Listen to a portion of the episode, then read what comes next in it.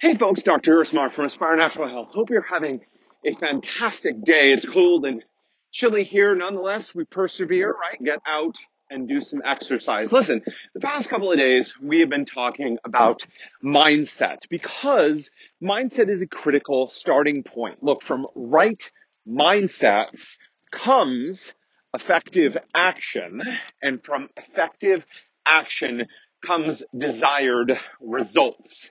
So if we want to get the desired results, of course, we have to take the actions that are going to create those results. But in order to consistently take the desired actions that we're looking to take, we need to have the right mindsets. Because if we have the right positive mindsets in place, we are much, much, much more likely to take those actions. If we have the wrong mindsets in place, it's going to be very, very difficult and essentially impossible to consistently take the actions that we need to get the results that we want. So here we're talking about health, of course. In order to be healthy, to stay healthy, or to recover our health if we're dealing with health issues like digestive issues or autoimmunity, we need to take the right actions Therefore, we need the right mindsets. Now, the past couple of days, we've talked about two critically important positive mindsets. Today, I want to close out on the third critically important positive mindset that you need to be working towards if you're going to get the results that you want. Ready? All right. That third critical positive mindset is emphasizing good over perfect.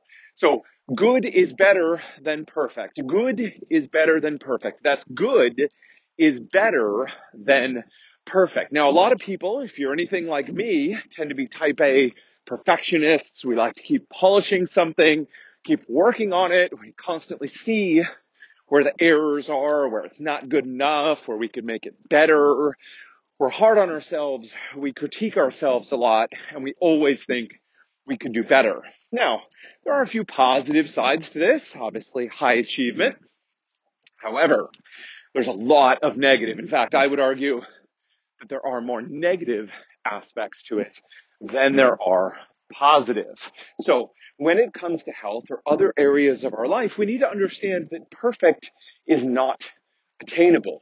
Or if it is attainable, it's only attainable for a very short period of time. So let me give you one example. As of this recording, we are coming up on the holiday season. Christmas, New Year's, all of that is not very far away.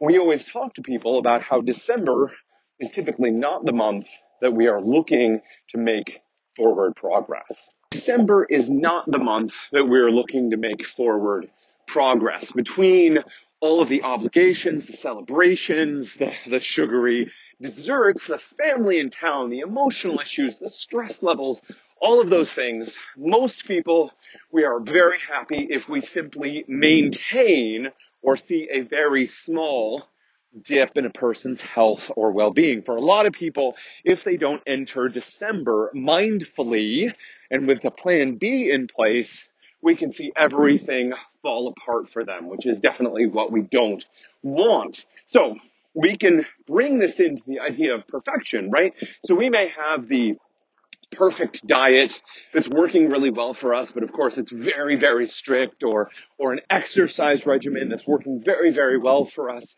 But again, of course it, it's very strict, right? And so maybe for a period of time we are able to keep up quote unquote the perfect diet or the perfect exercise regimen or, or getting exactly the perfect amount of sleep that we need at night or, or whatever the case may be. We may be able to keep up a perfect regimen for a time, but of course life always gets in the way with events or, or occurrences or, you know, whatever else is going on.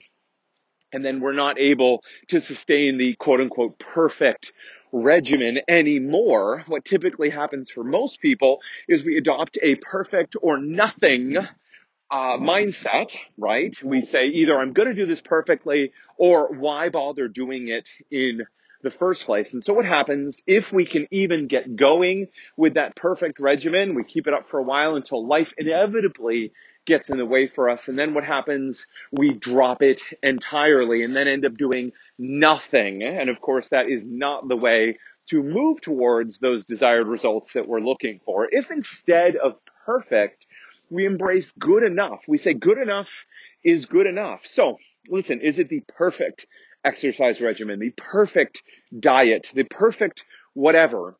No.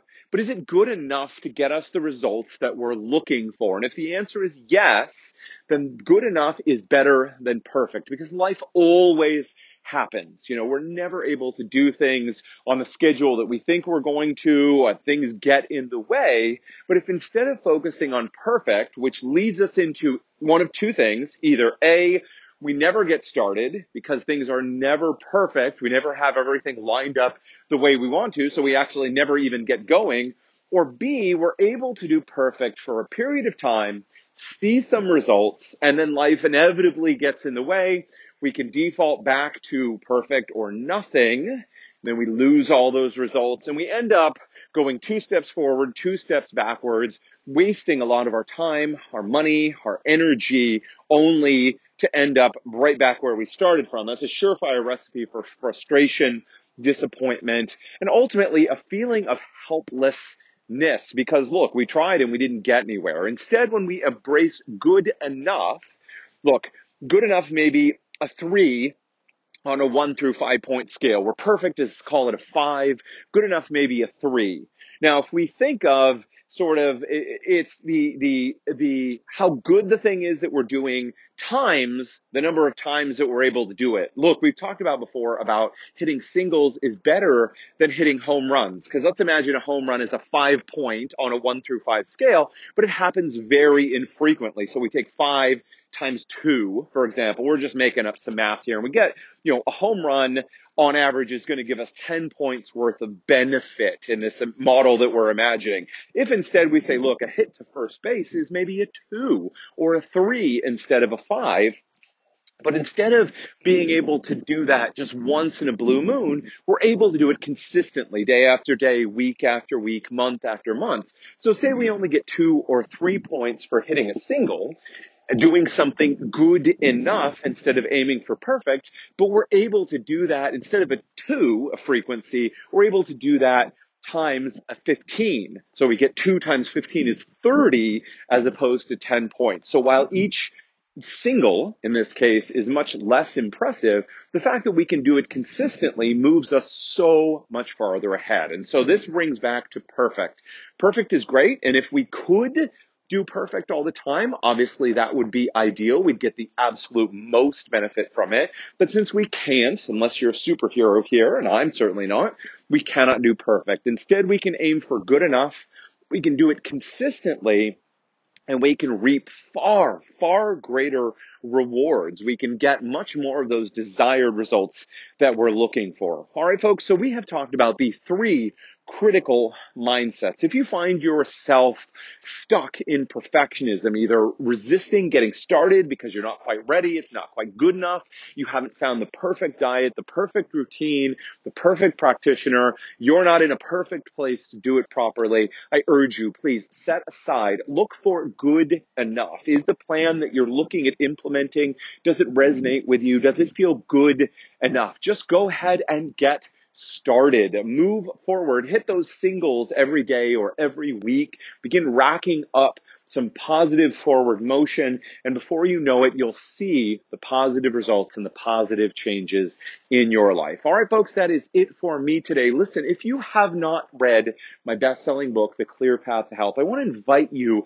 to get it now. It is the result of over 10 years of dedicated effort. I've taken all of that clinical practice, thousands upon thousands of hours of study, education, and work with people, and literally hundreds of thousands of dollars of money spent on schooling and continuing education. And I've distilled that down to, for you in a simple, easy to read book that lays out the principles of health and the principles of disease. We've had plenty of people tell us that by reading it, putting the information inside into action, not only have they caused or, or created tremendous positive change in their life, but they've also cleared a lot of the confusion that's out there. So they understand what it is that they need to be doing in order to get and stay healthy. All you need to do to get the book is go to aspirenaturalhealth.com slash book. That's A-S-P-I-R-E, aspirenaturalhealth.com slash book. aspirenaturalhealth.com slash book. Go ahead and pick it up today.